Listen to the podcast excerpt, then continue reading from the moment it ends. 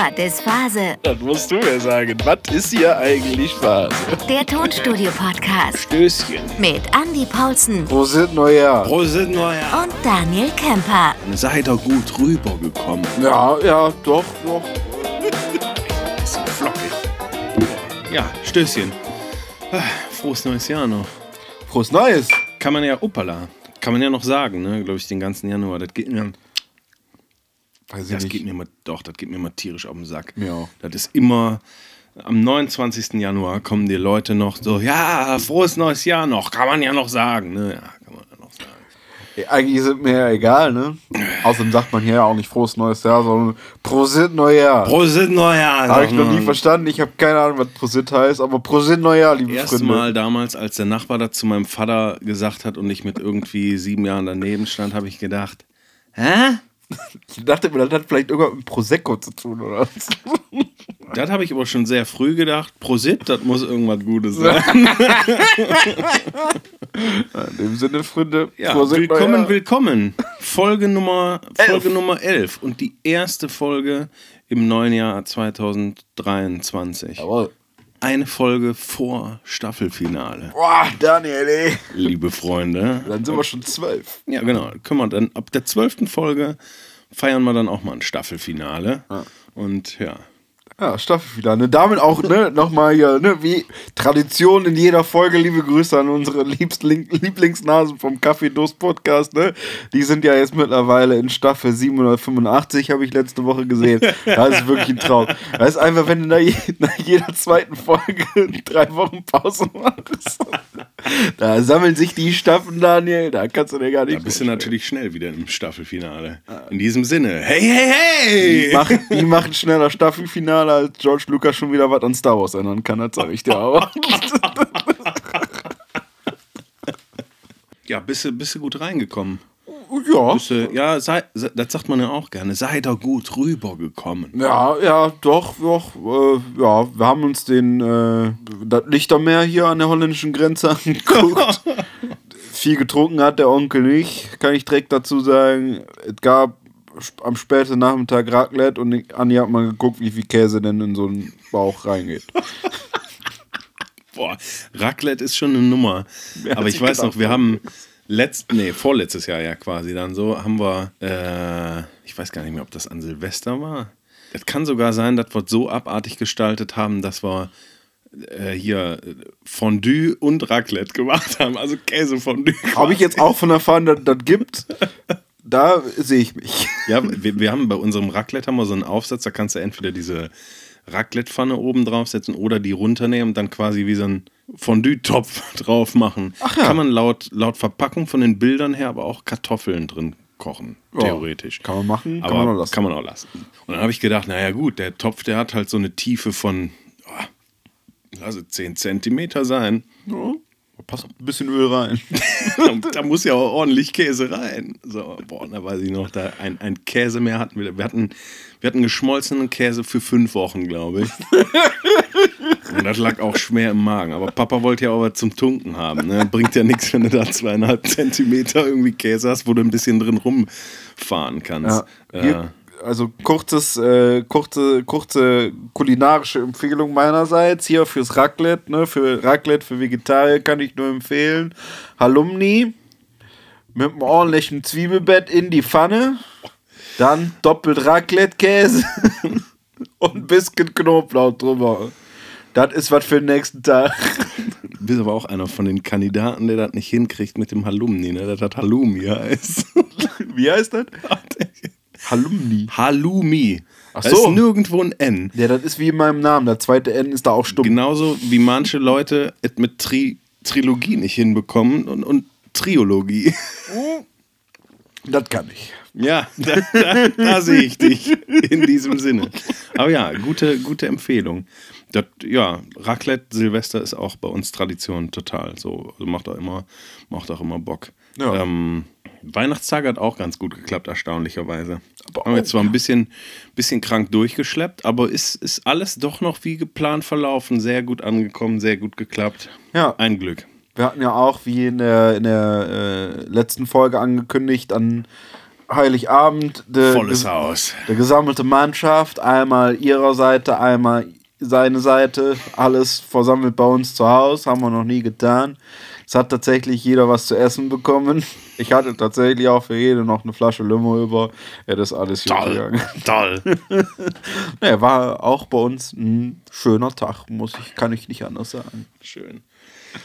Leider mussten wir ja unsere Release-Zeit etwas verschieben, Daniel. Aber wir haben uns dann überlegt, das halten wir jetzt auch so bei. Wir releasen diesen wunderschönen Tonstudio-Podcast, der Watt is Phase heißt, jetzt immer Mitte des Monats, nicht Anfang des Monats. Geschuldet diesem Monat ist es meiner leichten Erkältung, wie man eventuell noch hören könnte. Ach, war gar nichts mit dem Golfball. Hat das gar nicht. Ach so. Den habe ich ja ausgespuckt. Ja, das stimmt. Also hatte unterschwellig schon was mit dem Golf zu tun. Ich konnte da nicht golfen gehen. Man weiß ja auch nie, wo die Ursachen sind und wie auch immer und so. Ja. Und heute freundlicherweise live aus dem Westborner-Studio. Jawohl, erstes Mal. Wir wollen heute auf jeden Fall wieder an die letzte Folge anschließen, ne? Und weiter übers Mixing quatschen. Aber Andi, vorher müssen wir uns ja wie immer fragen, was ist eigentlich Phase? Ja, Daniel, also bei mir ist gerade Phase nicht viel. Ach du, bei mir eigentlich auch nicht viel. Oh. Dann sehen wir uns bei Folge 12 zum Staffelfinale. Bis dann. Tschüss, in diesem Sinne. Ne, ich überlege gerade, was ist so seit der letzten Folge passiert. Wann haben wir die nochmal aufgenommen? Das war auf jeden Fall ich habe vor Weihnachten am 17. Dezember von Imperial Tunfisch noch quasi die 10+2 Jahre Jubiläumsshow. Herzlichen Glückwunsch an der Stelle noch. Herzlichen Glückwunsch nochmal, herzlich. Die Jubiläumsshow quasi im alten Schlachthof in Eupen. Warst du da schon mal? Ja. Ja, echt? Ich war da vorher noch nie. Auf jeden Fall. Was hast du da gemacht? Da habe ich schon mal... Gearbeitet oder geguckt? Geguckt. Ich glaube, da habe ich schon mal Beatsteaks gesehen. Echt? Die haben mal... Das ist aber eine geile Größe, um Beatsteaks zu sehen. Lange her, da war Beatsteaks auch schon deutlich zu groß für das Ding, aber da haben die mal, ich weiß gerade leider nicht zu welchem Album, da war Andi aber auf jeden Fall noch minderjährig. Das weiß ich hundertprozentig. Das heißt, das ist Minimum ja schon dann irgendwie 17 Jahre her. 18. Cool. Ne, also das muss ja irgendwie so lange dann schon ungefähr her sein. Da bin ich auf jeden Fall gewesen mit einer meiner Schwestern. Und ich weiß nicht mehr, wie gesagt, zu welchem Album, aber ich meine, das wäre da gewesen, ja. Mega cool. Da haben die irgendwie so eine Special-Tour gespielt, so eine ganz kleine Clubshow. Da konnte man auch keine Karten für kaufen. Da konnte man nur Karten irgendwie gewinnen. Bei 1Live. Nee, über die irgendwie. Meine Schwester hatte damals daran teilgenommen und dann sind wir dann dahin gefahren. Genau. Mega cooler Laden auf jeden Fall. Also ich habe bis jetzt nur... Ich wollte eigentlich das erste Mal, 2019 oder so gehen. Das war, glaube ich, nachdem ich das erste Mal mit Imperial Tunfisch halt die erste EP aufgenommen und gemacht hatte. Und war dann dazu eingeladen zu der Show. Die war damals auch im Dezember. Und dann war ich aber krank, wie das immer so ist. Und konnte da nicht hingehen und war total schade, weil ich habe nachher, also ich meine, das war das Coole im Nachhinein daran, ich habe nachher halt den Live-Mitschnitt mit Video gemischt und konnte dann so Ton zum Bild mischen und habe die Show dann trotzdem nochmal gesehen. Und ja, das war halt schon traurig, weil ich gedacht habe, geil, wäre es in echt da gewesen, wäre halt nochmal cooler gewesen, weil wie gesagt, super cool, auch super geplant von denen. Mit Licht nochmal selber sich kreativ Gedanken gemacht, das hat natürlich für Video auch cool aussieht. Da ist Peter natürlich ganz weit vorn halt, was da so Planung angeht. Ja. Jetzt halt auch wieder so total cool und selber halt dann vor Ort zu sein und zu mischen. Und haben wir auch live mitgeschnitten dieses Mal. Gibt es die nächsten Monate, glaube ich, von den 3 Songs jetzt wahrscheinlich, die wir aufgenommen haben. Dann quasi von dem Gig halt dann 3 Videos. Naja, aber wie gesagt, richtig coole Show haben die Jungs da gespielt, hat richtig Bock gemacht. Und alter Schlachthof wirklich sehr, sehr zu empfehlen, einfach als Location auch. Ja, das ging da halt noch so. Dann waren erstmal Feiertage ruhig. Was heißt ruhig? Ja, damit, also da kann man ja vielleicht noch kurz sagen, damit einher ist ja quasi unsere erste gemeinsame Produktion von Imperial Tunfisch. Ja. Quasi dazu released worden. Also zumindest der erste Song aus der EP. Stimmt, genau. Der Release war da ja dann auch noch so. Genau. Witzigerweise habe ich das so indirekt erfahren. Die waren, glaube ich, bei irgendeinem belgischen Internetradiosender dann, wo ich dann mal reingeschaltet hatte. Eigentlich nur in Anführungsstrichen zum Interview. Und dann war an dem Tag vor Release, also Release war, glaube ich, eigentlich der 17. oder so erst. Und ein paar Tage vorher hatten die es dann bei dem Radiosender halt schon released. Und ich saß im Auto und habe gedacht, ach witzig, wie lustig, läuft das ja jetzt dann schon im Radio. Und ich saß im Auto und habe gedacht, ach ja, cool. Ja, war cool, den Release dann im Auto zu hören, irgendwie so zufällig. Ja. Oder vermerkt, ein internationales Niveau haben wir da produziert, Andi, gemeinsam. Ein internationales Niveau. Das kann nur an Kai liegen. Das kann nur an Kai und der Band liegen, aber nicht an uns. Genau, da haben wir doch noch was wir, da waren wir ja auch noch, ne?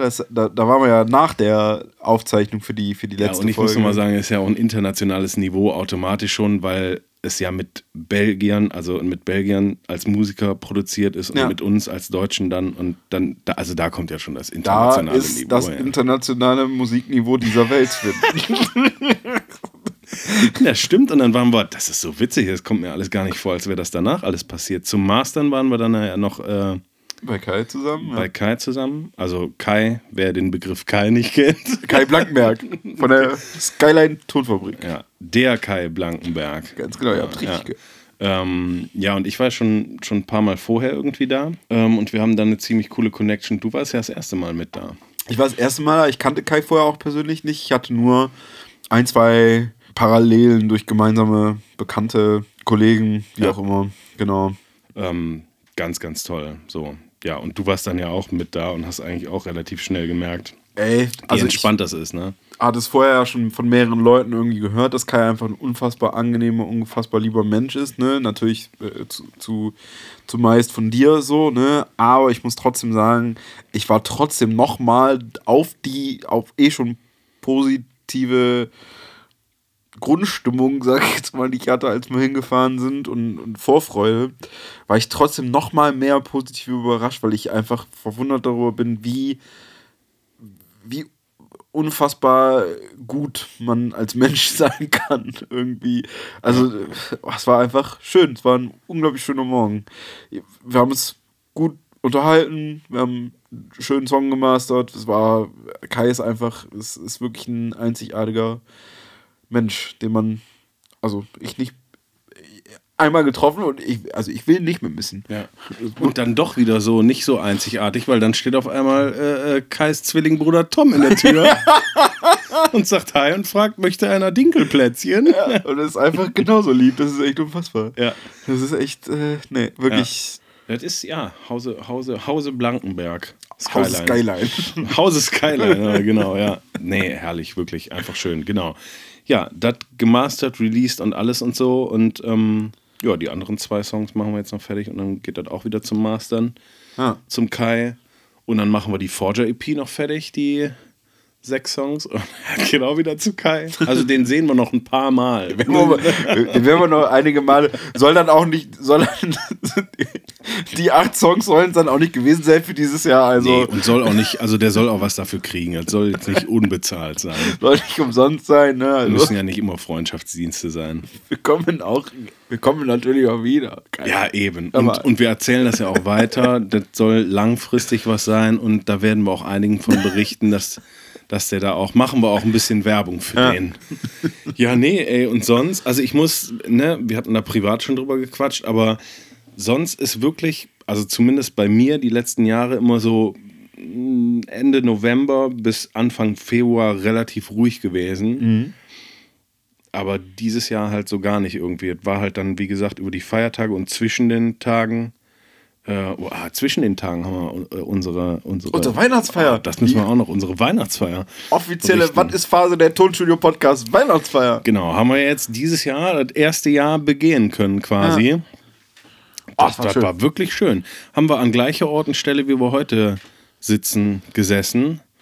Mit schönen Getränken, einem schönen Pfeifchen und natürlich an die Star Wars. Ah. Allen Leugnern und Inakzeptanzen entgegengesetzt. Die Ursprung der Filmkunst. Ja, ich habe letztens noch überlegt, machen wir das jetzt jedes Jahr zu dem Zeitpunkt zwischen den Tagen, wie man so schön sagt. Ja. Eine Episode, das heißt Episode 2 gibt es erst dann quasi dieses Jahr zwischen den Tagen.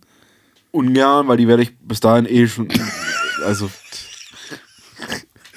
Ist ja auch egal. Aber es gibt definitiv jedes Jahr eine Star Wars Episode. Oder ja, man kann ja auch noch Kenobi gucken oder so. Ja, da muss ich auch einfach nochmal sagen, ne, das haben wir ja da auch nochmal festgestellt. Wie unglaublich gut, also wir haben Episode 1 geguckt, ne, ist jetzt nicht uralt der Film, aber wie unglaublich gut dieser Film gealtert ist. Ja, das muss man wirklich sagen. Oder? Ja, das habe ich jetzt letztens auch nochmal, mit Sohnemann nochmal Episode 5 geguckt. Habe ich auch nochmal gedacht, meine Güte, also ja, ohnehin, ne, aber auch halt optisch und so weiter, wie unfassbar gut. Das, naja, aber das war schön. Ja. Das war zwischen den Tagen auch nochmal eine sehr schöne Tradition, die wir da jetzt eingeführt haben. Ja. Muss ich sagen. Ja, ja, auf jeden Fall. Kann ich nicht anders sagen. Aber wie gesagt, danach ging es direkt irgendwie weiter mit im Januar. Starten hier Bounce. Die starten da quasi immer ihre Tour in der Cobra. In Solingen war ich auch vorher noch nie. Und die haben da jetzt dieses Jahr 2 Tage hintereinander gespielt mit Support, mit einer Roxette-Tribute-Band aus den Niederlanden, mit denen ich jetzt dieses Jahr einige Termine zusammen mache. Und das war direkt 2 Tage voll Action, auch mit Live-Mitschnitten, alles hintereinander. Direkt voll ins Rollen gekommen irgendwie dieses Jahr. Bin ich immer noch massiv von überfordert. Ja, aber wie gesagt, mit Live-Mitschnitt, alles direkt irgendwie Video, wo ich jetzt diese Woche zwischendurch immer mal schon gemixt habe, dann von Imperial Tunfisch halt irgendwie live, Mitschnitt, Mix halt schon mal. Dann bin ich jetzt an den Forger Rough Mixen irgendwie schon mal ein bisschen dran, weil wir da jetzt im Februar dann die Vocal Recordings auch weitermachen und so. Das heißt direkt wieder ins Thema Mixing rein eigentlich. Was für eine Überleitung. Mischen. Und immer vom Körper weg. Das ist das Allerwichtigste. Das müssen wir jetzt immer vom Körper weg ins Clipping rein. Den Wandler einfach auch mal heiß anfahren, Daniel. Oh, apropos Clipping, da kann man eigentlich auch schon mal wieder eine schöne Sache, ne? Wir haben ja letzte Folge schon mal so, bis wo sind wir denn gekommen? Ja, wie wir Sessions vorbereiten, Heat und so einige andere schönen Tools und Plugins und so weiter. Unsere Top 3 bzw. 5, 10. Ah. Die möchte ich übrigens heute um 15 Plugins erweitern. Da habe ich auch nochmal eine Empfehlung, die ich definitiv nochmal loswerden muss später. Oh, jetzt aktuell? Ja, jetzt aktuell. Hatte ich dir aber, glaube ich, auch schon erzählt. Hier dieses, heißt das BB-Tubes oder so? Das geht jetzt super. Ist das von Waves? Jetzt muss ich schon wieder überlegen, wirklich. Ja. Aber hatte ich dir von erzählt, ne? Wieder eine super geile Bandsättigungsgeschichte. Ja. Die, also, das sind ein paar Knöpfe, mit denen du so viel einfach schon geil machen kannst und auch schon mal ein bisschen Höhen und Glanz und eher auf alles eigentlich, auch auf eine Summe, aber auf Vocals vor allem. Das war kurz bevor ich den Mix von Imperial Tunfisch fertig gemacht habe. Ich würde sogar fast behaupten, 1 oder 2 Tage bevor hier Abgabe, Dings und so weiter. Ja. Wurde mir das Plugin irgendwie noch angezeigt, da war das gerade ein paar Tage released und das habe ich damals noch auf die Vocals von Kim dann halt drauf geklatscht und ein bisschen experimentiert und habe gedacht, das bleibt. Oh, ja, das bleibt auf jeden Fall. Weil das da gerade aktuell war und ich gedacht habe, ja, wenn nicht da drauf, wo probierst du dann drauf aus? Ja. Und das war sofort, schön. Du hast, glaube ich, diese 2 großen Regler, die irgendwie, ich weiß nicht, ob die Beauty und Beast heißen. Und Beauty macht halt so eine schöne, runde Wärme, bügelt nochmal so ein bisschen Transienten glatt und mit diesem Beast-Ding kannst du das einfach noch viel weiter halt so in die Bandsättigung Zerre halt einfach schon treiben, so was auch unfassbar geil ist für manche Sachen. Das habe ich bis jetzt immer mit, warte mal, wie heißt der denn von, was benutzt du mal für Bandsättigung oder so Geschichten? Also ich glaube, du suchst nach Decapitator. Ja, und der das ist benutze ich immer, wenn ich irgendwas verzerren will. Genau. Soundtoys. Soundtoys, so danach habe ich gesucht. Ich benutze entweder den oder auch von Soundtoys Radiator. Generell so von Soundtoys der Kram, so ist da bis jetzt immer super geil für gewesen, aber ja, und sonst halt irgendwie so ein 1073 oder sowas heißer gefahren. Aber das Ding war echt, also muss ich echt sagen, krasse Empfehlung und ja, war halt wieder so ein klassischer Wave-Stil, gar nicht mal so. 29,99? Ja. Im Dauerangebot. Ja, und so, also ne, wie gesagt, mischen und vom Körper weg und Clipping und so. Das ist übrigens auch so eine Sache. Gainstaging ist immer noch eine Herausforderung für mich. Ja, total. Das habe ich nur, also das habe ich im Mix nicht mehr, das habe ich nur ganz am Anfang, wenn ich den Rough Mix mache. Und dann bleibe ich da auch konsequent so lange dran, bis das alles cool ist. Und im Mischen komme ich dann da nicht mehr hin. Das muss wohl dieses Game-Staging sein. Von dem alle heutzutage sprechen. Ich weiß aber auch, ehrlich gesagt, also das ist genauso wie dieses ganze akribische Freischneiden und so. Ich glaube, das ist mehr, also in meinem Falle, mehr ein Tick als wirklich unbedingt notwendig. Nee, das ist ja schon, wie du meintest, ne, um da Florian Richter zu zitieren, so bis du so einen Masterhörbar ans Klippen kriegst, da musst du liefern. Da musst du ganz, ganz kräftig mit viel Kraft vom Körper wegmischen. Ja, also, aber, wenn ich mir mein Hemd gerade so angucke, ist dann genug vom Vorrätig. Aber das ist irgendwie so, wie gesagt, hier und da so ein Peak, das juckt kein Bus, kein Masterbus oder was auch immer so und du hörst es auch nicht und solange es gut klingt, so ist alles cool. Ja. Aber wie gesagt, ist noch ein Prozess, wo ich ein bisschen dran arbeiten kann, so Gainstaging und irgendwann bin ich in so einem Flow drin, wo es dann geil klingt, wo mir das so egal ist, wenn hier und da mal ein rotes Lämpchen irgendwie blinkt oder was und fertig so. Und dann, wie gesagt, zum Mastern ziehst du, um die Luft dann zu haben, je nachdem, was so ein Mastering-Engineer an Luft haben will, ziehst du das halt runter auf -6 oder was auch immer und dann ist auch gut. Ja, ich habe mir das einfach irgendwann mal so angewöhnt, weil ich das dann halt, weil ich die Mixe dann halt laut mache für die Bands. Ja. Ne, oder für die Muckerinnen so. Und da habe ich einfach irgendwann mal rausgefunden, dass -6 für mich einfach ein guter Wert ist, wo ich es dann halt selber gut laut gemacht bekomme, irgendwie, ne, dass die Bands laut genug hören können, irgendwie, dass mir nicht irgendwie das erste Feedback zurückkommt, was dann ist irgendwie, also auch vielleicht halt alles bei iTunes. Naja. Da müssen wir gleich auch nochmal drüber sprechen. Aber du hast ja, also du hast digital ja einfach teilweise noch so viel Luft, selbst wenn er dir schon anzeigt, es klippt, dann bist du noch weit genug vom Clipping entfernt. Ja.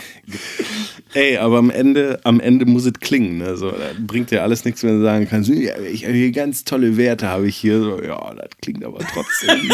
Das klingt nicht so wirklich nach Musik. Oder nicht so wirklich nach Band. Ne?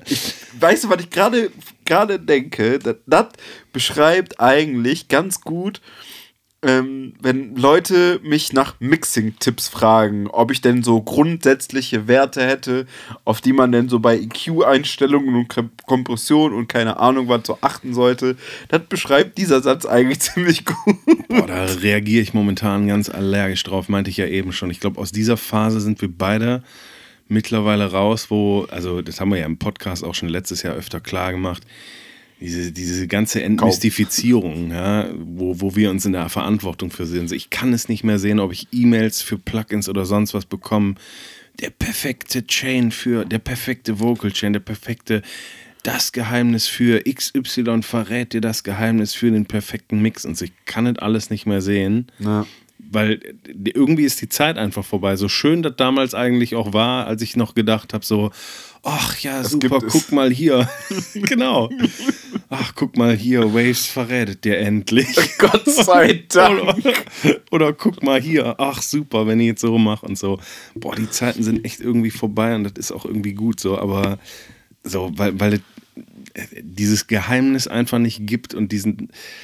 da sind wir ja eigentlich schon so ziemlich drin. So. Es gibt nicht das Geheimnis für den perfekten Mix oder also wollte ich gerade sagen, nichts passt besser auf dieses Thema als halt Mischen, ne? Ja. Weil da natürlich auch von den meisten, also vor allen Dingen halt durchs Internet und so von den meisten irgendwie halt immer wieder diese Frage aufkommt, so, ne, ja, was ist denn das Mix-Geheimnis und wie geht es denn und wie ist es denn und da immer alle nach ihren Pauschalen suchen und keine Ahnung was und ja auch genug, muss man ja auch dazu sagen, vor allen Dingen, tut mir leid, aber vor allen Dingen auf der deutschen Seite YouTube-mäßig genug irgendwie Material gibt, was diese Fragen bedient. Ja, total. So, ne, was mit Sicherheit niemand, da lege ich meine Hand für ins Feuer, nicht nur, weil ich die meisten natürlich kenne, die diese Tutorials machen, sondern auch, weil ich denke, dass das einfach nicht so ist, dass gar nicht deren bösen Absichten sind, da nochmal weiter diese Pauschalen oder das Bedürfnis nach den Pauschalen zu schüren, so,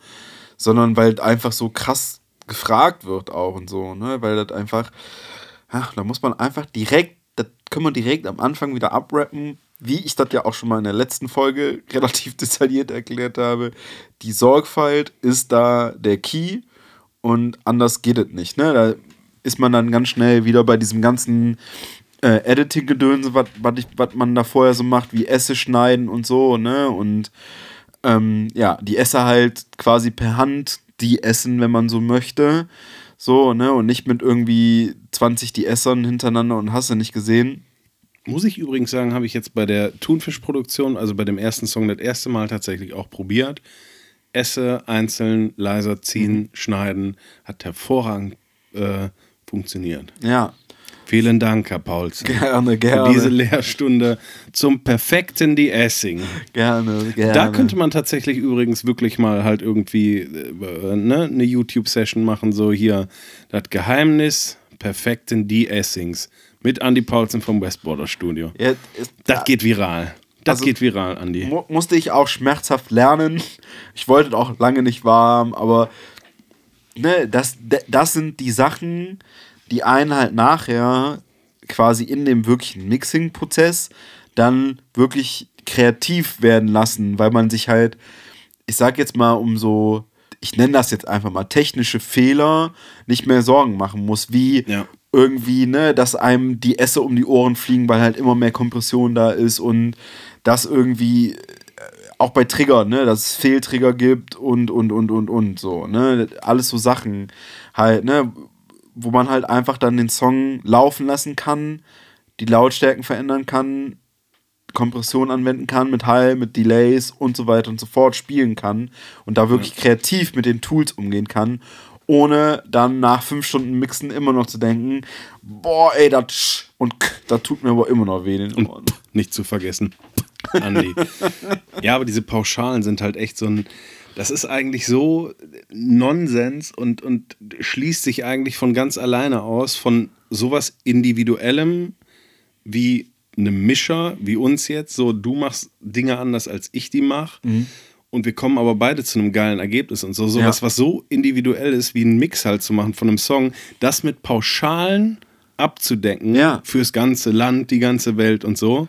Ja, es geht einfach um Geschmack, fertig aus. Wir haben es schon so oft drüber gesprochen, also wir jetzt so privat drüber gesprochen, ne? Ja, Geschmack und aber auch Herangehensweise so, weil ja, genau, aber deine Herangehensweise zum Beispiel eventuell bei mir für mich nicht funktioniert. Ja, und genau. Ich zum Beispiel, ne, wenn du jetzt halt mir deine Herangehensweise, wie du an Mix gehst, jetzt halt beibringen würdest und so, dann würde ich wahrscheinlich nicht zu dem Ergebnis kommen, zu dem du kommst, weil Dinge für mich nicht passen vom Workflow, was auch immer so. Weil wir einen anderen Geschmack haben und das anders hören, ja. Aber trotzdem könnte ich mir sagen, der Andi, aber das war richtig geil bei dem Song und so, ja, wenn ich das jetzt so pauschal umsetze, so, dann sollte das ja funktionieren. So, aber funktioniert nicht. Ja, aber das haben wir auch beide schon so für uns oft irgendwie besprochen und festgestellt, so, ne, wir gucken ja auch Mixing, ich nenne es jetzt mal Tutorials und keine Ahnung was, ne, allem vorab Dinge, die wir auch schon empfohlen haben, ne? Warren Hubert, Joe Carrell und so weiter und so fort, so, ne?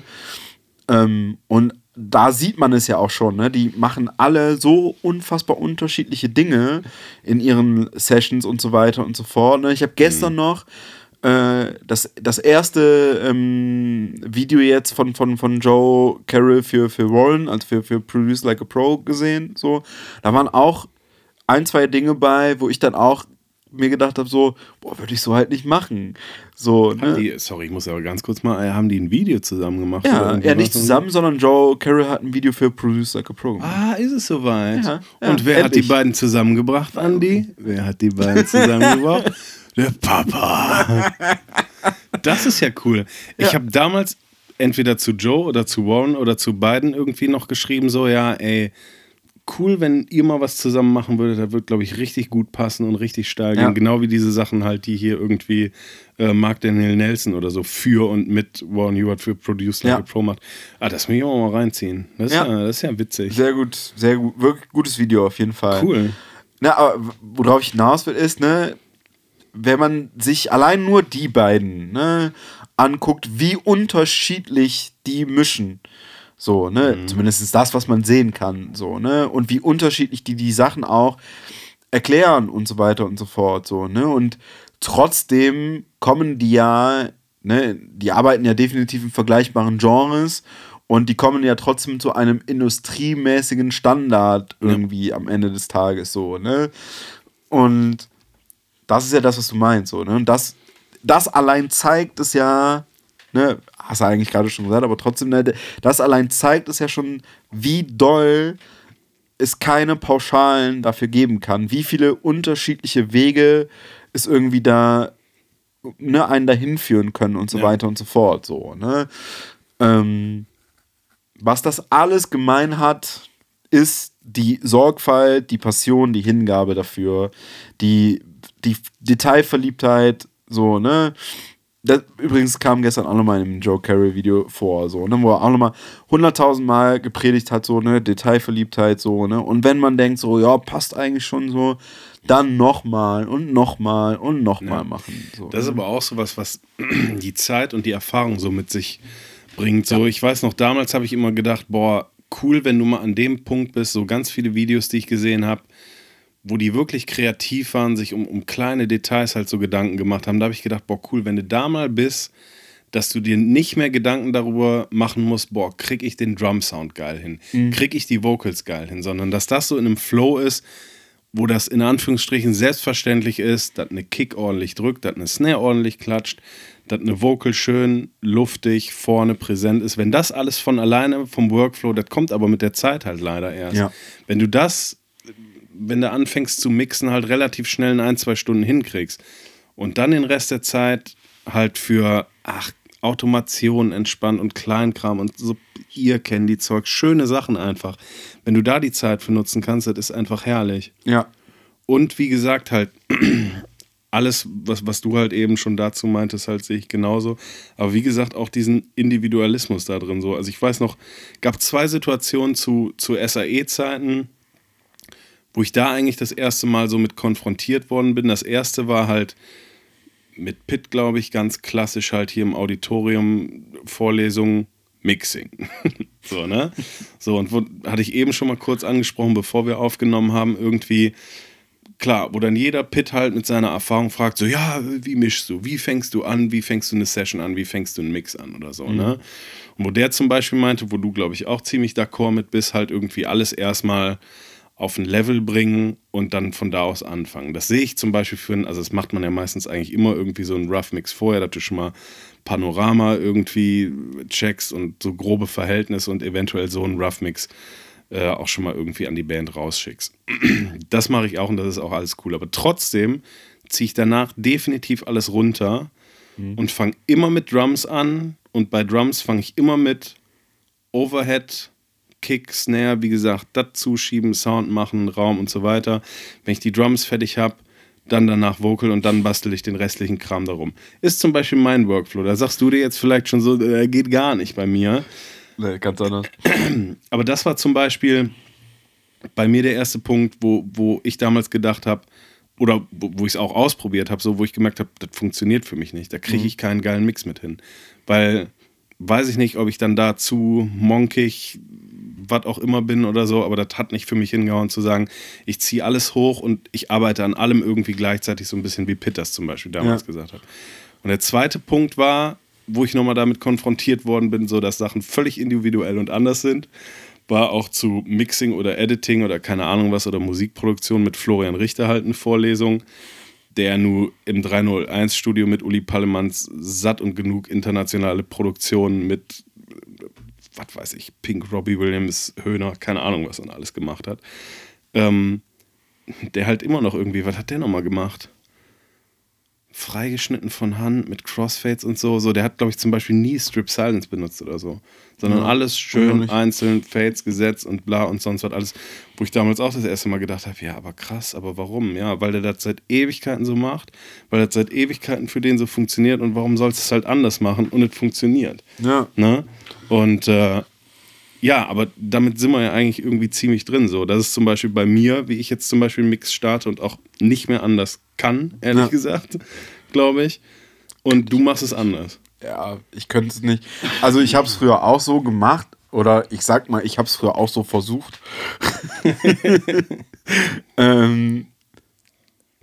aber habe dann einfach irgendwann gecheckt, das kriege ich nicht hin. Irgendwie, ne?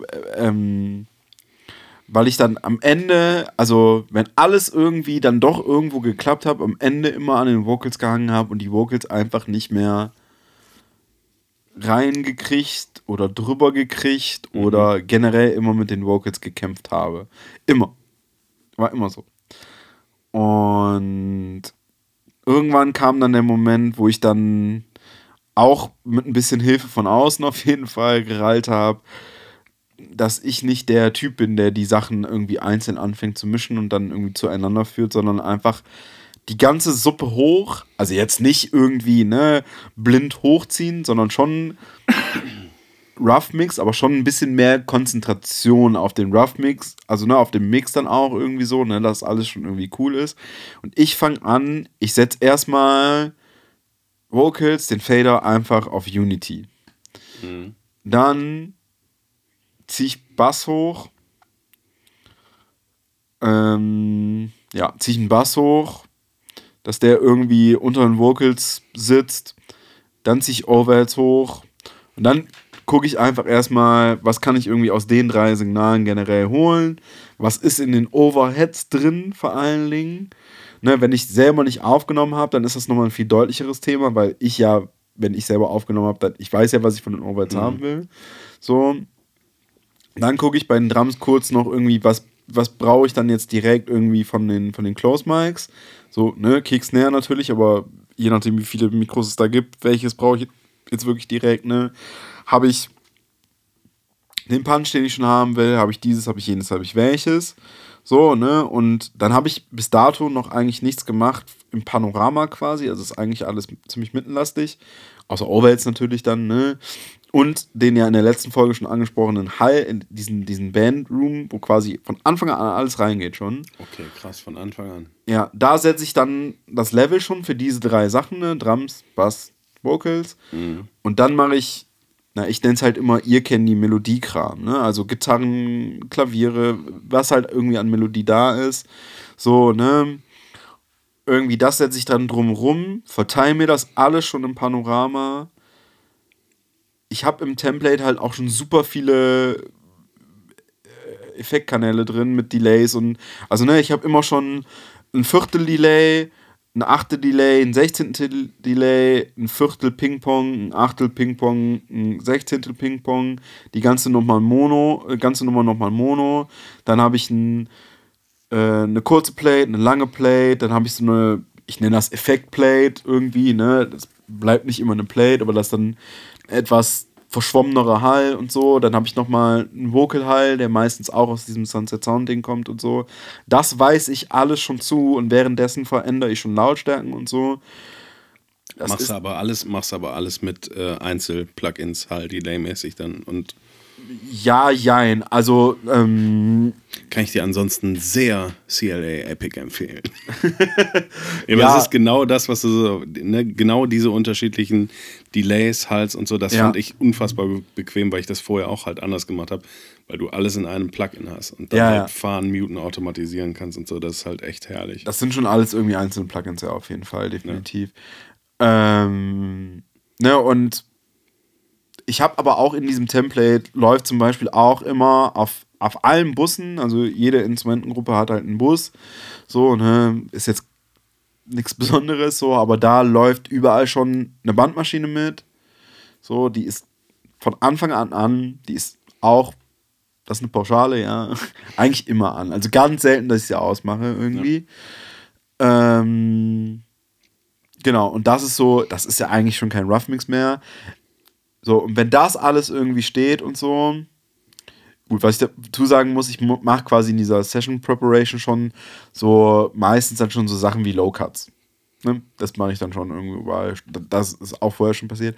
Und dann fange ich es an und gucke dann irgendwie, wenn das alles schon zusammen irgendwie so für diese Art von Mix dann quasi funktioniert, dann gucke ich mir an, okay, was geht ab?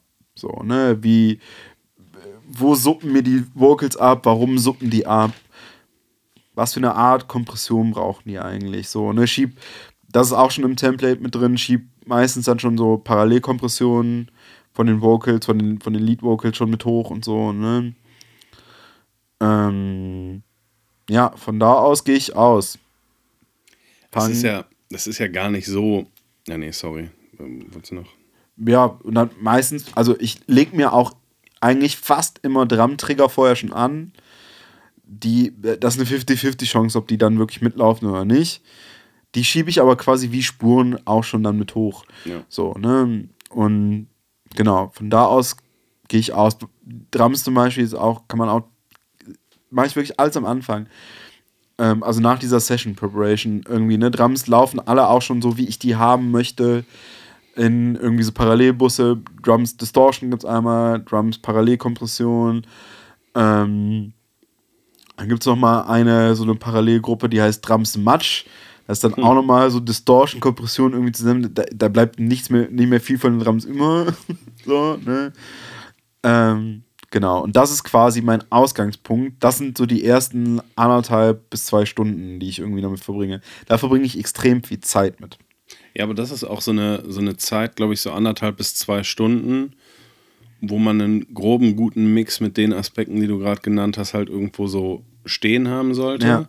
Sagen wir mal, würde man jetzt sagen, 60, vielleicht sogar 70% irgendwie vom Sound, Grundsound. Also das denke ich immer so, dass man mittlerweile halt so in der Lage sein sollte, so in 2 Stunden wirklich, wie gesagt, mit Editings natürlich vorher alles gemacht und so, rein Mixing halt so. Rechne ich damit jetzt nicht rein. Ja. Genau, so. Aber rein halt wirklich kreativ Mixing, Sound und so halt 1 bis 2 Stunden irgendwie so einen Grundsound stehen haben sollte. So. Da bin ich eigentlich mittlerweile auch so. Aber ey, eigentlich ist es ja schon, so individuell es auch ist, aber halt vieles so gleich von der Herangehensweise.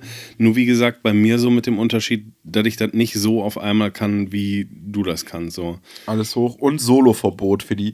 Ich habe immer in der ersten Stunde Solo-Verbot. Ja, die Zeit haben wir, glaube ich, echt so ein bisschen hinter uns, so in Solo so viel zu mischen, so, weil das Ganze komplett vergessen. Aber wie gesagt, bei mir ist es irgendwie aus so einem, ich weiß nicht, Strukturwahn. Ich meine, andererseits ist das deine Struktur, so, aber ich brauche es halt so nacheinander, auch so von einer Euphorie ein bisschen halt, oder was für mich halt, wie gesagt, meinte ich ja vorher auch schon mal irgendwie von Prioritäten hier, so in einem Stück Drums und Vocals, so ist halt das A und O. Und selbst wenn Gitarrenbass so lala ist, das kriegst du immer irgendwie hin, aber wenn Drums gut sind und wenn Vocals gut sind, das ist die halbe Miete. Ja. Und das gucke ich halt so als erstes irgendwie. Und wie gesagt, bei den Drums genauso wie du halt auch meinst. So von den Overheads ausgehend gucken. Deswegen fange ich bei den Drums mit Overheads an. Ja. Gucken, was ist da drin, auch wenn ich es schon vorher weiß. Und dann schauen, okay, was brauchst du da von den Close Marks halt irgendwie noch und so. Und wie gesagt, da halt Fokus so in der ersten Zeit auf Vocals und Drums. Und dann nicht, weil alles andere unwichtig ist, aber dann kommt halt Bass, Gitarre, Keys und so. Dass das halt irgendwie passt und so. Ja, aber ist nicht unwichtig, auf gar keinen Fall, ne? Melodie ist wichtig, gar keine Frage. Melodie macht Spaß, ne? Melodie macht Excitement, Feeling und so, will ich gar nicht in Frage stellen. Aber ich sag jetzt mal so, im klassischen Genre, wo wir beide uns auf jeden Fall ja am meisten befinden, irgendwie so dieses klassische Rock-Pop-Gedönse, so, ne? Manchmal ein bisschen punkiger, ne? Manchmal ein bisschen alternativer, ja. So, ne? Aber so, das ist ja eigentlich so unser Genre. Alle Gitarristen, Pianisten und keine Ahnung, halten sich jetzt mal die Ohren zu, aber das sind die 3 Sachen, um die es geht. Es geht um die Vocals, es geht um den Bass, es geht um die Drums. Wenn die 3 Sachen laufen, dann ist der Song eigentlich schon am Start. Ja, weil es halt das Fundament ist, so, ne? Ja. Gitarren, Keys und so sind halt so die songdienlichen Spuren beziehungsweise Instrumente halt so, die nicht unwichtig sind, aber wie gesagt, songdienlich so. Drums, Bass, Vocals ist halt das Fundament, so. Das muss auf jeden Fall 100% sitzen und safe. Deswegen da der Fokus halt auch so, weil am Anfang ist der Fokus irgendwie am größten und so, und wenn das passt, dann sitzt das und so. Hast eben schon mal Trigger angesprochen, ne? Beziehungsweise vorher, das wollte ich dir auch nochmal, hast du fest sowas, wo du Drum-Parallelkompression mitmachst? Vorlieblich? Oder ist das von Song zu Song, Genre zu Genre schon mal unterschiedlich? Das ist auf jeden Fall schon mal unterschiedlich. Oder gibt es da einen Pauschaltipp? Nee. Ja, doch, irgendwie schon, glaube ich. Also, irgendwie auch nicht, aber Also ich habe in dem Template quasi auf dem Bus sind drei verschiedene Plugins quasi, die ich halt so anschalte, wie ich sie halt dann möchte. Ja. Einmal ganz klassisch quasi ein 1176. Weiß ich gerade nicht welchen, ehrlich gesagt, aber ja, 1176, dann DBX 160. Das wäre mein Tipp, ehrlich gesagt. Und boah, wie heißt das Ding? Devil Lock? Nee. Aber das macht auch Spaß. Wie heißt das Ding? Von Slate ist das. Das ist in diesem Mix-Rack. Und ich glaube, das ist sogar free. The Monster oder so heißt der. Ja, boah, das ist schon irgendwie sowas, keine Ahnung. Das sind die drei Plugins quasi, die sind natürlich nicht gleichzeitig an, davon ist immer nur eins an. Aber die benutze ich, ehrlich gesagt, zu 90% den DBX 160, wenn ich ehrlich bin. Ja, funktioniert einfach auch gut. Boah, jetzt, wo wir darüber sprechen, merke ich mich unfassbar, also muss ich es nochmal mehr ausprobieren. Manchmal lande ich auch bei einem API. Boah, wie heißt der? Komme ich nicht drauf, brauche ich nicht überlegen. Ist auf jeden Fall irgendwie ein API-Buskompressor-mäßig. Ja. Ja. Und ganz selten, kommt aber auch schon mal vor, ist irgendwie ein SSL-Buskompressor-mäßig so, ne? Aber eher selten. Meistens wirklich der 160 also DBX 160 ist, glaube ich, den ich habe, der ist von Waves. Ja. Keine Ahnung. Ja. Genau, das ist ein Parallelbus. Der andere Parallelbus, der auch eigentlich fast immer mitläuft, ist dieses Drums, ich nenne es jetzt mal Distortion. Ja, und da kloppen sich auf jeden Fall irgendwie Decapitator gegen Lo-Fi. Mhm. Wenn ich mehr Punch will von dem Bus, dann Lo-Fi. Mhm. Wenn ich mehr Energie will von dem Bus, dann Decapitator, so würde ich es, glaube ich, beschreiben. Ja. Das ist auf jeden Fall cool. Wie gesagt, ich muss da nochmal mehr probieren. Bei mir landet das fast immer irgendwie Buskompressor, SSL, Fairchild, 160er manchmal auch, wie du meintest. Aber da habe ich noch nie so viel divers und da gibt's noch mal einige Sachen. Wie gesagt, Devil Lock von Soundtoys.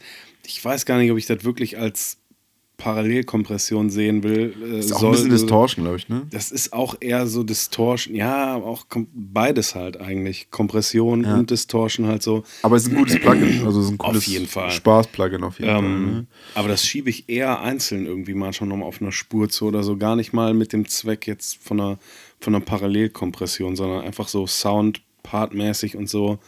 Ja, mit Trigger ist halt echt noch so eine Kiste.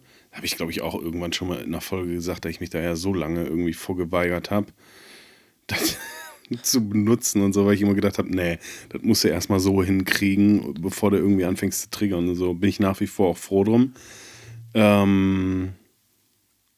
Aber ja, ich setz das gar nicht immer irgendwie direkt auf, sondern eigentlich immer erst, wenn ich merke, dass ich es wirklich brauche, weil ich meistens auch vorher nicht zwingend. Manchmal weiß ich bei Recordings schon, wofür ich es brauche, eventuell, dann haue ich es direkt irgendwie rein. Ja. Aber ich habe es zum Beispiel eigentlich nie oder fast nie, aber ich würde eigentlich behaupten, fast nie gehabt, dass ich es halt komplett ersetzen musste, also retriggern so, dass ich komplett gesagt habe, okay. Nee, das mache ich auch nie. Sondern es sind immer nur Aspekte, wenn das Snare irgendwie der Punch, der Teppich, der was auch immer fehlt, so dann hole ich mir das meistens über einen Trigger. Genau. Oder Räume habe ich mir auch schon ganz oft über einen Trigger, also meinte ich ja auch schon mal in der vergangenen Folge, dass ich nur einen Raum irgendwie von einem Trigger dann irgendwie nehmen für die Snare, sodass das passt, wenn, ne, weil das auch irgendwie immer coole Spielereien sind. Ja. Aber so komplett retriggern oder so, das habe ich eigentlich, also ganz, ganz, ganz, ganz am Anfang, irgendwie die ersten Jahre, als ich angefangen habe, aber sonst. Nee, das mache ich auch nicht. Sind das immer nur so Teilaspekte, die ich irgendwie mir von einem Trigger hole. Und halt so Kisten, das Problem kennst du mit Sicherheit auch selber irgendwie, je nach Genre halt, dass du die Snare so laut prügelnd halt haben musst, dass wenn du das ohne einen Trigger machen müsstest, du dir natürlich irgendwie nur Becken und hochfrequenten hochholst. Habe ich ja nicht schneidierfrei.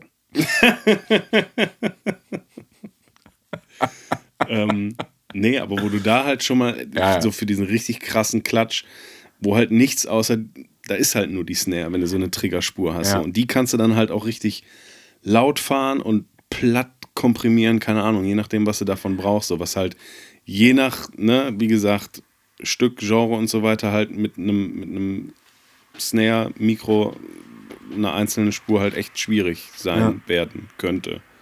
Oder wie siehst du das? Ähnlich. Also ich ersetze auch nie irgendwas komplett. Also auf gar keinen Fall. Wenn, dann ist das ein Mix aus dem Original und dem Trigger. Ich hatte mal irgendwie so in der Anfangsphase mit Triggergedönse und so hatte ich mal so den Drang, immer das Original unbedingt noch lauter halten zu wollen als den Trigger dann. Ich mir gedacht habe, ja, das hat man ja extra aufgenommen oder so und so, ne? Mittlerweile ist mir das egal, aber ich ersetze es nicht. Also ich lasse nicht das eine aus und lasse dann dafür den Trigger, also lasse nie das Original aus und lasse dann dafür den Trigger laufen. Wie ich das Original handhabe, das kommt richtig krass drauf an. Was ich aber sagen kann, ist, da würde ich gleich gerne mal wissen, also ich erzähle kurz, wie ich es mache, dann würde ich aber gerne mal wissen, wie du es machst. Ich gehe davon aus, dass du es anders machst. Was ich mache, also wenn ich Sachen trigger, oder die Sachen, die ich trigger, sind Kick und Snare. So. Manchmal Toms, sehr selten. Also wenn die Toms wirklich richtig, richtig grottig aufgenommen sind, so, ne, dann hast du aber irgendwas falsch gemacht. Dann ist irgendwas falsch gelaufen, das auf jeden Fall, genau, das sehe ich mich auch so. Und die über die Overheads nicht gescheit kommen und so, ey, das kommt, boah, von 100 Mixen, glaube ich, 0,0 einmal vor, so. Gut so. Ja, auf jeden Fall, ne, so, aber, also, ne, Kick und Snare reden wir ja ganz klar drüber, ne, so, und wie gesagt, ich lege mir die, wenn es zum Genre passt, also wenn es jetzt Jazz ist oder so, auch nicht, aber ne, bleiben wir mal bei Rock-Pop-Kram, dann lege ich mir die von Anfang an in diesem ganzen Session-Preparation-Editing-Gedönse mit an, und zwar schneide ich Kick und Snare frei. Und zwar meine ich frei, nicht mit noch tsch und tsch noch mit drin und so, und zwar dann auch nicht mit k, dass das nachher nur die Snare ist, sondern dass das nach einer Snare klingt. Mhm. Das ist Pain in the Ass. Und absolut. Zwar richtig dolle. Und ich mache das auch Sample genau. Zumindest die Anfänge. Und zwar mache ich das Sample genau wegen den Triggern. Mhm. Damit ich keine Fehltrigger habe. Und keine Trigger, die Sample ungenau sind. Die eventuell zu früh anfangen oder zu spät anfangen. Noch schlimmer. Zu spät anfangen. So, ne, auf gar keinen Fall will ich mich niemals drum kümmern müssen. Und deswegen editiere ich die dann nicht komplett per Hand, aber die Anfänge und die Enden von den jeweiligen Schlägen schiebe ich mit der Hand. Und mit den Signalen trigger ich dann. Ob ich nachher dann diese freigeschnittenen Signale im Mix von Kick und Snare brauche, das ist super unterschiedlich. Das ist wirklich 50-50. Manchmal ja, manchmal nein. Ne, keine Ahnung, je nachdem, was ich mit den Originalen machen will. Ja. Wenn ich viel komprimieren will und es viel Beckenalarm, dann bleiben die freigeschnitten. Wenn nicht, dann mache ich die meistens wieder auf einfach. Aber für den Trigger schneide ich die so frei. Aber hast du dann nicht total Stress, je nach Genre, mit Ghost Notes und so? Wenn viele Ghost Notes drin sind, dann muss ich natürlich da krass drauf achten. Dann setze ich die per Hand. Respekt. Und wenn die dann nicht gescheit getriggert sind, dann schiebe ich die per Hand nach. Ja, genau. Das ist nämlich das Ding, weil also Ghost Notes, Triggergedönse und so. Da kannst du auch nichts freischneiden oder so, das funktioniert nicht. Ne? Das ist dann einfach nur so ein Abgehacke. Das geht gar nicht. Das funktioniert auf gar keinen Fall, ne? Aber quasi, also ich sag jetzt mal, ne, Kick und Snare, also Einsen und Backbeat, die schneide ich dann frei und die triggere ich dann auch damit. Wirklich Sample genau, ne? Ich rede davon, dass ich die, das will keiner hören, aber dass ich die Spuren aufziehe, bis ich die Samples sehen kann, und dann schiebe ich den Fade an das Sample. Und damit triggere ich die. Und Ich lege mittlerweile, vor ein paar Jahren noch nicht, aber mittlerweile lege ich meine Hand dafür ins Feuer, dass du meine Trigger durchgehen kannst. Die kannst du Schritt für Schritt durchskippen und die sind alle Sample, genau. 100%ig. Und es gibt auch keine Fehltrigger. Klar, kommt schon mal vor, ne? Auch ich bin ja nur ein Trottel, so. Klar, kommt schon mal vor, dass man was übersieht oder was falsch setzt oder sonst irgendwas. Aber ja, das erspart mir hinten raus extrem viel Arbeit und ich trigger auch nicht mit einem Trigger quasi, also jetzt nicht mit Slate-Trigger oder mit SPL-Trigger oder wie sie alle heißen und so weiter und so fort, sondern ich trigger mit MIDI und Kontakt. Also ich erstelle den Trigger, also das Triggersignal erstelle ich quasi mit einem Plugin, das heißt das von Messey, das heißt DRT. Das habe ich noch nie gehört. Kennt auch kaum jemand. Das ist im Prinzip quasi zum Triggern gedacht. Das kann aber vor allen Dingen MIDI-Noten erstellen, was in Pro Tools hilfreich ist. Ja. Alle anderen, die nicht Pro Tools benutzen, denken sich jetzt, du Vollidiot, warum machst du nicht Audio to MIDI? Gibt's in Pro Tools nicht. Ja, schade. So, ne, genau. Damit erstelle ich mir quasi meinen Trigger. Das Gute an diesem Plugin ist, das kann man editieren. Also man kann quasi bevor der MIDI ausspuckt, das schon editieren. Du kannst aber Drag and Drop aus dem Plugin halt MIDI rausziehen. Und jetzt, es wird noch monkiger. Oh mein Gott. Ich mache das auch nicht dann für die komplette Kick oder für die komplette Snare-Spur in einem, sondern immer nur für ein paar Takte. Also für alle, die jetzt noch zuhören, macht euch ein Gläschen auf. So also immer maximal 10, 16 Takte oder so. Das ziehe ich mir dann schön, Drag and Drop auf eine MIDI-Spur. Check dann nochmal kurz ein bisschen mit Auge, ob alles stimmt. Damit erstelle ich mir dann die Triggerspur und dann mache ich mir Kontakt auf. Da lade ich mir dann meine Samples rein, die ich gerne hätte. Und dann mache ich aber direkt, bauen sich das dann direkt in die Session, dass das eine Audiospur direkt auch ist. Und das sind meine Trigger. Ich finde es halt mega bereichernd halt so, also ist einfach ein Tool, was du einfach schön für so viele verschiedene Zwecke, so wie ich eben schon meinte, halt irgendwie benutzen kannst, um einfach nochmal irgendwas dazu zu adden, sei es Raum, sei es Punch, sei es Teppich, was auch immer so, ne? Ich finde man einfach unglaublich. Ja. So, ne? Ja, seit ich das abgelegt habe, mir zu sagen, so, ja, sollst du auf keinen Fall machen, irgendwie. Ich bin auch mittlerweile eigentlich nur noch bei Snare. Also ich habe das kaum bei Kick nochmal gebraucht. Also in Notfällen quasi, ne? Wie gesagt, wenn was auch immer halt irgendwie schief gelaufen ist. Ja, aber ja, habe ich auch. Also auch eher bei Snare ist das Hauptthema für mich dabei auf jeden Fall. Und was bei Snare auch immer gut funktioniert, dafür muss man gar nicht triggern.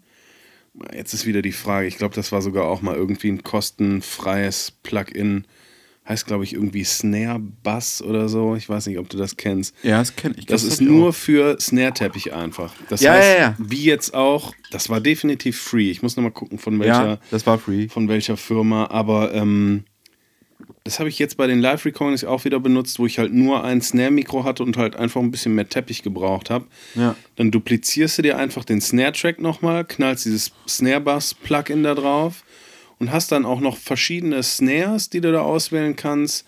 Du kannst nochmal die Distanz zur Snare vom Mikro halt irgendwie, dann kannst du nochmal Dry-Wet-mäßig, dann kannst du, glaube ich, auch nochmal ein bisschen verschiedene Räume irgendwie durchklicken, so bis du halt den passenden Teppich-Sound für die Snare gefunden hast und das funktioniert einfach wunderbar. So. Ja. Ja, wenn dir einfach halt so ein zweites Mikro von unten oder so fehlt, den Snare-Teppich macht, holst du den da schön künstlich rüber und auch von der Blend-Funktion halt kannst du das total cool machen, das macht echt Bock.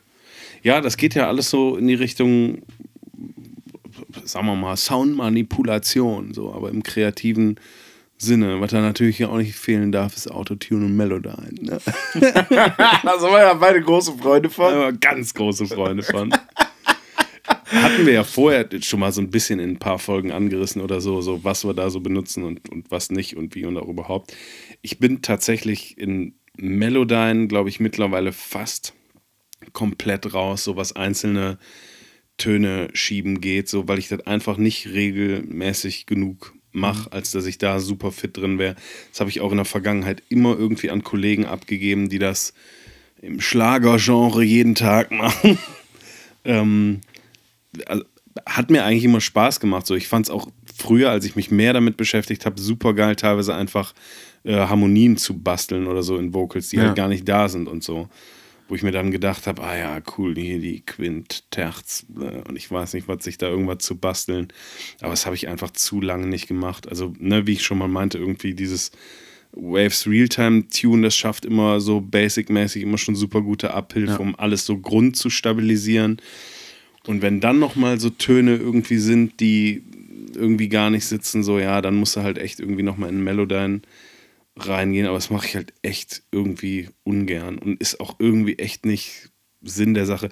Dafür hast du dann Playlists eigentlich auch wieder so. Wenn da mal ein Ton nicht gesessen hat, hoffst du, dass er in irgendeiner anderen definitiv gesessen hat und im allergrößten Notfall muss man dann halt irgendwie schieben. Aber bin ich halt echt kein Fan von, auch so vom Workflow und so, und das ist auch nicht meine Musik, ehrlich gesagt, so die... Nee. Wo das so hart notwendig halt einfach ist, so ob du es als Effekt benutzt oder nicht, aber das ist einfach so, ich denke mir das immer wieder, wenn ich den ganzen geilen Scheiß irgendwie aus den 80ern höre, ja, jetzt gehen wir wieder in die 80er, damals, als wir jung waren, Andi, aber da denke ich mir halt ganz oft immer so, ja, scheiße, ey, es hat doch alles wunderbar ohne geklappt, warum kann das heute kaum noch einer, so, ja. Das ist unfassbar traurig halt einfach. Klingt so nach altem Männergejammer, aber ja, ist doch leider irgendwie so. Ja, sicher, aber also eigentlich genauso. Ich benutze genau die beiden Plugins auch. Also ich benutze auch Waves Retune. Ich habe auch nicht das Original. Mhm. Benutze Waves Retune und Melodyne. Genau für die gleichen Anwendungen wie du auch. Wenn es einfach nur eine Vocal gibt und ich aber das Gefühl habe, da wäre schon cool, wenn da jetzt nochmal ein bisschen irgendwie harmoniemäßig was abgehen sollte, dann auf jeden Fall Melodyne. Ja. Das funktioniert auch gut. Ich kann das auch okay bedienen, sage ich jetzt mal. Ich bin da kein Crack drin, ne? Und keine Ahnung was, aber ich kann das, glaube ich, okay bedienen, so, das ist alles okay. Und für die Vocals irgendwie zu stabilisieren, wenn sie es brauchen, dann Waves Realtune auf jeden Fall. Ey, Chöre gerade, also um wirklich so konsequente Background-Chöre irgendwie gerade zu ziehen oder so, dann auch gerne mit Melodyne oder so, aber dann ist auch echt irgendwo Schluss. Ja. So, ne? Klar, gibt schon mal so super Special-Anwendungen, wenn wirklich mal irgendwo ein Ton komplett verrutscht ist oder so und der ist nirgendwo richtig. Ja, klar, ne? Mache ich auf jeden Fall. Auch in Instrumenten, ne? Also, Bass ist so ein Kandidat dafür, da entgeht einem schon mal manchmal irgendwie so, ne, dass da mal ein Basston irgendwie daneben gerutscht ist oder so. Habe ich in der Vergangenheit auch schon ein paar Mal gemacht, dass ich den halt dann einfach woanders hingezogen habe, ne. Aber ja, sonst bin ich auch eher ein großer Freund davon, bitte können und sonst halt schwierig. Bitte können, ansonsten nein. Ich habe gerade nach dem Reim gesucht, aber keinen gefunden. Bitte können, ansonsten... Ja, auf können, was reimt sich auf können? Ich habe keine Ahnung. Ja, und ansonsten ist Flextime halt, wo du gerade Bass meintest, oder auch bei Vocals teilweise so um Tonlängen mal. Das war das erste Mal, wo ich mich so mit Flextime beschäftigt habe, wo du so den Klassiker hast, wo irgendwie alles schön ausklingt. Ja, das benutze ich öfter. Gitarren natürlich mit viel Gain und Sustain, gar kein Problem, so Keys sowieso nicht und so. Und dann ist dann irgendwie beim Bass halt irgendwie mal so ein hohes E irgendwie dann nach 3 Sekunden vorbei. Und denkst du, ja, das wäre ein bisschen länger schon schön. Ganz früh habe ich dann kopiert und dann mit Crossfade und irgendwie dann nochmal ein Longfade. Ja gut, das muss ich sagen, also wenn das irgendwie geht, wenn ich den Ton quasi übers Edit länger kriege, solange ich ihn haben will, dann benutze ich das. Aber ja, sonst auch mit Flex. Aber eigentlich ist es über Flextime also so entspannt, dass halt einfach zu ziehen und so. Ja. Ist natürlich dann, da sind natürlich auch irgendwann Grenzen, je nachdem, was für eine Sample-Rate du aufnimmst. Ja. Aber grundsätzlich so, selbst mit 48 Kilohertz irgendwie so, kriegst du da schon irgendwie mal schön ein bisschen was geflext. Allerdings muss ich da auch sagen, da bin ich seltenst an meine Grenzen gekommen, was das irgendwie angeht. So, ne? Und ich habe letztens noch irgendwo so einen YouTube-Short gesehen, wo so ein englischer Kollege mir erklären wollte, dass ich auf gar keinen Fall, Daniel, unter 96 Kilohertz aufzunehmen habe. Auf keinen Fall. Alles darunter wäre keine professionelle Audioqualität. Das ist eine schöne Pauschale. Dass ihr das verstanden habt. Unfassbar. Da habe ich gedacht, Junge, einmal das Internet nach England, bitte. Das ist ja eine Idiotie. Was mir jetzt gerade nochmal so in den Kopf schießt, ne, ihr merkt, man merkt ja eigentlich, wir sind ja theoretisch, oder wollen wir eigentlich so im kreativen Mixing sein und so, wir reden trotzdem ja immer noch relativ viel über Editing und so. Das liegt einfach daran, dass das einfach ein Riesenteil vom Mixing irgendwo auch ist und auch teilweise kreativ sein kann, ne? Ich habe gerade nochmal gedacht, ja okay, was editierst du denn sonst noch alles so? Ey, so viel benannt geblieben, so, ne, Backings oder so, ne, die irgendwie hart drauf sitzen müssen, editiere ich knallhart, ist mir scheißegal. Ja. Schneide ich auch alles raus, was da nicht reingehört. Atmer, Esse, Ts, Ps, keine Ahnung was, alles raus damit. Das kann man vorher halt, klar, so im pauschal reinen Editing halt irgendwie lösen, aber das sind trotzdem nochmal Sachen, die können einfach während so einem Mixing-Prozess halt auch nochmal kommen, weil du dann schon im kreativen Part bist, wo du nochmal andere Entscheidungen triffst, als du das vorher pauschal technisch halt irgendwie vielleicht machen würdest. Ja. So alles, was wir bis jetzt besprochen haben, würde ich sagen, so das sind so die, ne, mit allem, was dazugehört, irgendwie Vocals dann, also ne, alles Mögliche ist komprimiert schon mal so ein bisschen und irgendwie EQ'd, wo EQ'd werden muss und es gibt Delays und alles Mögliche und jenes und welches und so. Dann ist man irgendwo so bei den ersten 70% vom Mix, würde ich mal so sagen, so, ne? Und ich würde sagen, ab da fängt eigentlich so, ne, so die wichtigen letzten 30% halt an, so, ne, was du meinst mit ihr, Candy, mit Automation und so weiter und so fort. Und ich weiß nicht, ab wann oder ob du, da haben wir auch schon mal drüber gesprochen, aber weiß ich gerade nicht mehr, dass du irgendwie so machst. Aber ab, das ist so der Punkt, wo ich dann zum Beispiel meine ich sage jetzt mal Plugin-Kette auf dem Masterbus einschalte, die auch schon im Template quasi drin ist, wo auch mehrere Plugins zur Auswahl stehen, was aber immer 3 bis 4 Plugins safe sind. Es ist immer, geht immer los irgendwie mit einer Art Sättigungspult, Emulation, irgendwas so, ne, irgendwas, meistens irgendwas Neve-mäßiges oder so. Dann definitiv irgendeine Art Buskompression, 99% SSL-Buskompressor oder Fairchild. Dann ist manchmal kommt dann irgendwie so mit Side-EQ, der auch nochmal breiter macht. Hier dieses Brainworks V3 Ding. So, ne, mit ein bisschen Höhen in den Seiten zum Beispiel oder so. Und halt auch einfach, da gibt es halt so ein Stereo-Image-Weiterungstool, das mache ich dann, benutze ich oft dann. Ja. Dann noch Pultec natürlich. Oh ja, oh, ganz wichtig. Ganz, ganz, ganz wichtig. Ja, dann auf jeden Fall noch ein Pultec, ne, der Höhen, ein bisschen Höhen macht, ein bisschen besser macht. Und dann Bandsättigung, das sind auf jeden Fall die Sachen, die, ich sage jetzt mal, fast immer eigentlich, natürlich mit dementsprechenden Einstellungen zum Song so. Und ab da fange ich dann eigentlich an, irgendwie nur noch kreative, gefühlsbehaftete Entscheidungen zu treffen, wie Automationen und so. Ja, und da wird es halt echt nochmal interessant und kreativ so, wo der Song halt auch irgendwie nochmal so richtig Leben bekommt, so, weil ja, da wird für mich dann erst richtig kreativ eigentlich. Ne? Da habe ich mich früher nämlich immer gefragt, so ja, das war auch so ein Gedanke, so dass so ein Mix ja einmal stehen muss und so, dass du währenddessen nichts leiser, lauter wieder fährst. Ja. So. Total bescheuert, die Denkweise. Aber das klingt so logisch, ja klar, dass du Automation fährst, dass du hier Parts dann teilweise oder Instrumente lauter, leise machst. Ganz früh habe ich mich immer gefragt, so ja, warum funktioniert das nicht? Du hast doch jetzt einmal die Gitarre irgendwie cool da reingemischt und in dem Part passt das aber auch nicht. Das ist ja nicht mehr als Logik, sich dann zu denken, ja, dann muss man es halt manuell irgendwie. Das hast du, bevor es Computer gab, halt auch nicht anders in die Bandmaschine gefahren, indem du die Fader halt von Hand geschoben und quasi automatisiert hast. So, ja. Ne? Ja, also ne, da kann man auch keine Pauschale, ne? Da muss man halt selber rausfinden, irgendwie, was da lauter, leiser. Was fast immer vorkommt, sind halt diese eben genannten irgendwie Parallelbusse von den Drums und so, ne? Die automatisiere ich zumindest irgendwie dann, also die sind safe leiser in den Strophen als im Refrain.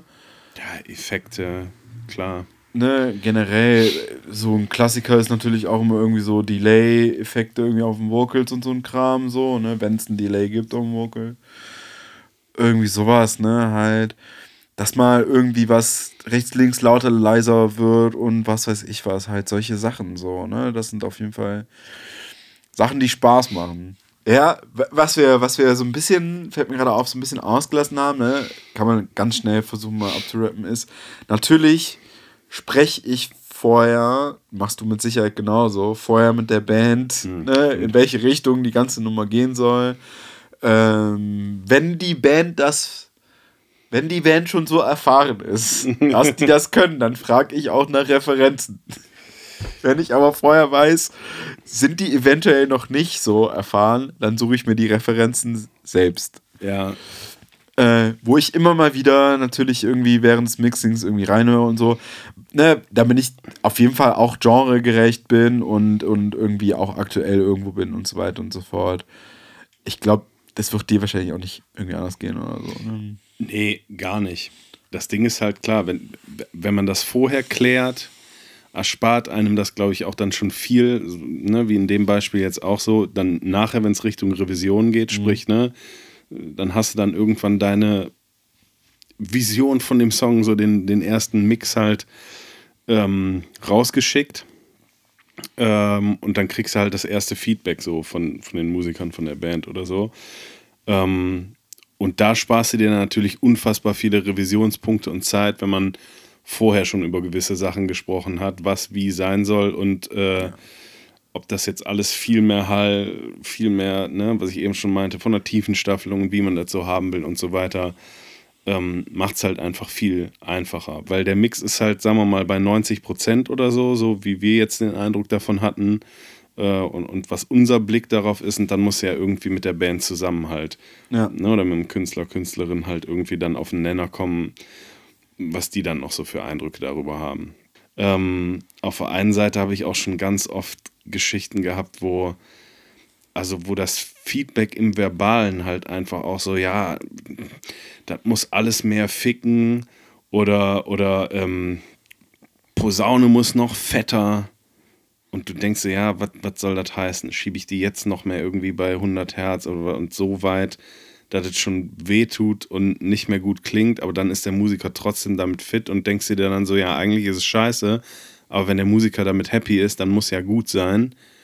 Das sind alles so Punkte in Revision, wo du halt total abwägen musst. Zum einen müssen die das Vertrauen zu dir haben, dass du da die richtigen Entscheidungen triffst und manchmal vielleicht auch, ja, gegenargumentieren musst für den Song, weil man ganz oft zum Beispiel auch so an so ein Demo so krass gewohnt ist, und Dinge, die da vermeintlich gut drin sind, gar nicht so gut sind, die du aber trotzdem irgendwie vermitteln musst und sagen musst, ja, ein bisschen müsst ihr euch eventuell davon lösen und ein bisschen vertrauen, weil wir letztendlich irgendwie auch das Ohr dafür haben, dass es einen gewissen Standard hat. So. Und das, ja, selbst wenn jetzt, weiß ich nicht, der Bassist jenes vielleicht gerade geil findet an der Stelle, das halt völlig rausschießt und eigentlich alles kaputt macht, ja, das ist in so Revisionen echt immer relativ schwierig, aber mittlerweile bin ich eigentlich so, dass so nach maximal 3, wenn es gut läuft, maximal 4 Revisionsrunden eigentlich alle happy sind, ja, und ich mir dann auch im Nachhinein sage so, ja, das waren aber auch echt noch gute Veränderungen und es ist auch meistens nicht die Welt so. Also wenn ich den ersten Mix rausschicke, dann ist es auch eigentlich vor allem schon laut genug Man war ja auch erst relativ spät da muss ich auch, für uns entdeckt haben. Da muss ich direkt reingrätschen und sagen, weil ich da weiß von Kollegen, wo ich nicht weiß, ob sie zuhören, aber von manchen Kollegen weiß, aus den jung vergangenen Jahren, dass sie da irgendwie verwundert drüber waren, warum meine Mixe so laut sind. Ach, weil die so laut sind. Nicht, weil die zu leise sind. Und dann da habe ich einmal von einem Kollegen, der nicht direkt quasi was mit dem Mix zu tun hatte, der aber irgendwie dann über Umwege quasi da dran gekommen ist, dann so auch wieder über Umwege zurückgekommen ist, dass ihm das so schwer fallen würde, den Mix zu beurteilen, weil das alles schon so fett und so laut ist. Und da war ich, muss ich sagen, massiv irritiert von. Das war schon zu gut. Da war ich wirklich, das war ein Feedback, da wusste ich nicht, wohin. Da wusste ich wirklich nicht, wohin mit, weil ich einfach seit Beginn an immer Feedbacks bekommen habe mit, ja, das ist, also egal wie der Mix dann war, ist schon alles okay, aber das ist irgendwie, wenn ich das in iTunes gegenhöre, ist das so leise. Und, also keine Ahnung, ich mache das schon Ewigkeiten, dass ich den Mix laut mache. Früher händisch laut gezogen, heute schiebe ich das halt laut im Limiter. So, ne, ich limitiere auch nicht, einfach bis sage ich jetzt mal, die Nadel vom Limiter Mikro-dB zuckt. So, ne, und dann ist das meistens laut genug, ehrlich gesagt. Das ist meistens dann auch schon industrierelevant laut. So, ne, das mal ganz kurz dazu. Muss auch nochmal sagen, also mittlerweile jetzt so die letzte Revisionsrunde, die ich zum Beispiel mit Imperial Tunfisch hatte, war, insofern, beziehungsweise generell richtig gut, so, weil ich weiß nicht, ob ich es vorher auch nochmal so kommuniziert habe, aber würde ich in Zukunft auch so machen. Einfach die Revisionspunkte halt, ne, emotionslos halt einfach irgendwie zu schicken, ne? Ja. Und dann halt zum Beispiel, das habe ich mit denen jetzt da tatsächlich, glaube ich, das erste Mal gemacht, dann zu sagen, alles klar, cool, lass uns für zeitnah halt direkt nochmal mit mindestens einem jetzt, wie zum Beispiel bei Imperial Tunfisch halt so mit dem Achim, irgendwie dem kreativen Kopf der Band, halt so einen Videocall vereinbaren oder, glaube ich, hatte den jetzt mit Achim und Luca halt zusammen gemacht, dem Gitarrist und Bassisten quasi. Und dann lass die Punkte halt so durchgehen. So, ne? Lass besprechen so, was ist cool, was ist easy zu machen so, worüber müssen wir nochmal reden, wo habe ich vielleicht eine andere Meinung drüber und ist das für euch auch nochmal ein Ansatz, drüber nachzudenken oder sagt ihr euch, ist uns scheißegal, wenn wir es auf jeden Fall so haben, so okay, dann ist das halt auch so. Ja. Aber das war halt richtig gut, haben die Jungs nachher auch nochmal gefeedbackt irgendwie, alles super gut dem Song dienlich, einige Sachen auch, wo ich ein bisschen dran gezweifelt habe, ob das so gut ist, was aber letztendlich nachher dem Song echt dienlich war und alles gepasst hat und eine super Single jetzt bei rumgekommen ist.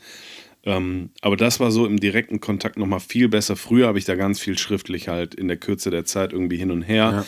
Dann entstehen dann doch nochmal Missverständnisse und so. Und dann hast du letztendlich wieder einen langwierigeren Prozess, als wenn du es halt direkt irgendwie im besten Fall so in einem Videocall klären kannst oder so. Das war halt echt super und hat super funktioniert. Und war dann auch ganz entspannt, super schnell gelöst. Ja, also ich gucke auch einfach vorher vor allen Dingen, dass es so einen gibt, der halt der Ansprechpartner in den Punkten dann ist, so, ne, der das Feedback sammelt, der irgendwie, ne, auch vielleicht ein bisschen auch in der Band dann, eigentlich kristallisiert sich das immer relativ fix raus, wer das ist, so, ne, auch in der Band dann irgendwie auch der ist, der die Diskussion irgendwo auch leitet, so, ne, der auch irgendwo wahrscheinlich dann in der Band am Ende des Tages sagt, so, wir müssen dann jetzt mal zum Punkt kommen, so, ne, irgendwo auch und genau, wenn einfach Unklarheiten im Feedback sind oder so, dann ist das mein Ansprechpartner. Ich rufe dann auch einfach direkt an. Genau. Oder frag dann halt, ne, kann ich mal anrufen, wenn halt nicht direkt geht, dann, wenn es geht, so, ne, dann ist das meistens in 2-3 Minuten geklärt und dann passt das auch, so, ne. Ist so. Und dann ist das Baby nach Hause geschaukelt, beziehungsweise aus den Revisionen raus. Zum Mastern. Das ist das Kais-Problem. Zum was? Dann ist das Kais-Problem. Aber das ist ja auch noch so eine Sache, halt so extern, intern mastern und so. Das ist was ich nie wieder machen wollen würde, halt Aufnehmen, Produzieren, Mischen, Mastern, alles aus einer Hand. Früher habe ich immer gedacht, super, alles aus einer Hand, das ist doch toll. Nach dem Mix bist du durch, da packst du kein vernünftiges Master. Aber wie gesagt, so externe Sachen, so master ich in Anführungsstrichen echt immer super gern irgendwie, wenn von dir Sachen kommen, oder so andere Projekte aus anderen Musikrichtungen, was dann auch irgendwie frisch für meine Ohren ist, wo ich auch nach dem ersten Hören schnell denke, okay, dem Song fehlt das und so. Ja.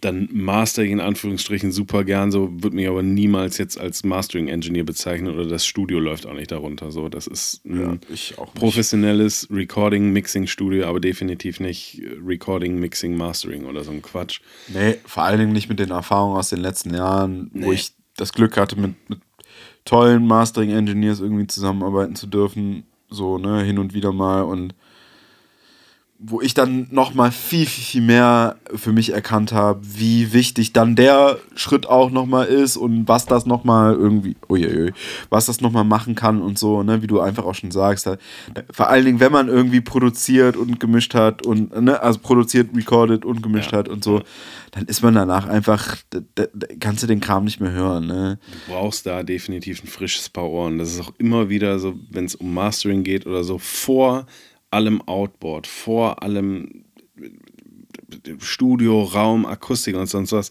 dieses frische Paar Ohren einfach allein schon, so, das ist Nummer 1 einfach für mich. Jemand, der den Song noch nie vorher gehört hat, im Vergleich zu uns 50 bis 100 Mal oder was. Ja, und vor allen Dingen auch auf der Kommunikationsebene emotional sehr wahrscheinlich sehr viel unbehafteter ist als, ne, wir, die vielleicht schon irgendwie Tage, Monate, Jahre teilweise irgendwie mit den Bands, mit den Muckern, mit den Muckerinnen irgendwie am Hantieren sind, so, ne? Die einfach rationaler irgendwie, ne, nur für sich emotional dann entscheiden, so, ne? Da ist auf jeden Fall nochmal deutlich wichtiger. Aber Daniel, das ist ja quasi unser Staffelfinale, da geht es selbstverständlich ums Mastering. Natürlich, weil jetzt kommt, ne, wir sind mit dem Mixing durch, wir sind mit dem Jahr durch. Wir sind fertig, dann lauf erstmal Prost. Ne? Wir haben Prösterchen. Wir haben dann nächste Folge ein Jahr Watt is Phase hinter uns gebracht. Mhm. Und das haben wir gedacht, dann machen wir als nächstes den Sack zu mit dem Thema Mastering. Und da können wir doch mit keinem besseren unser Staffelfinale feiern, als mit dem lieben Kai Blankenberg. Tatsächlich. Dann packen wir uns mal die Klassenfahrtsrucksäcke und dann fahren wir mal rüber nach Düsseldorf. Da wird sich morgen eine Stulle geschmiert, schön gepelltes Ei in die Brotdose gepackt. Nochmal von unseren Frauen die Unterschrift geholt. Ja, der darf wirklich allein unterwegs sein. Das Taschengeld geholt und dann... ja, ich freue mich schon drauf. Ich bin gespannt. So, könnt uns gerne, falls ihr irgendwelche brennenden Fragen zum Thema Mastering noch habt, irgendwie vorab mit auf den Weg geben. Nee, aber das wird, glaube ich, super interessant. So haben wir, glaube ich, auch super viele Fragen, so was Thema Mastering nochmal angeht und so weiter. Und generell für alle, die Kai noch nicht kennen, glaube ich, eine super Gelegenheit, Kai quasi so mal kennenzulernen in seiner Arbeit als Mastering Engineer seit, oh Gott, über 20 Jahren. Mit Sicherheit oder noch länger sogar. 25, was hat er letztens gesagt, meine ich. Ja. Das wird eine schöne Folge. Freut euch drauf. Und dann ausnahmsweise mal aus der verbotenen Stadt dann in Düsseldorf. Damit würde ich sagen, Düsseldorf. Danke, Köln. In diesem Sinne. Stößchen. Und wir hören uns in Düsseldorf. Watt is Phase, der Tonstudio-Podcast mit Daniel Kemper und Andy Paulsen. Jeden Monat eine neue Folge.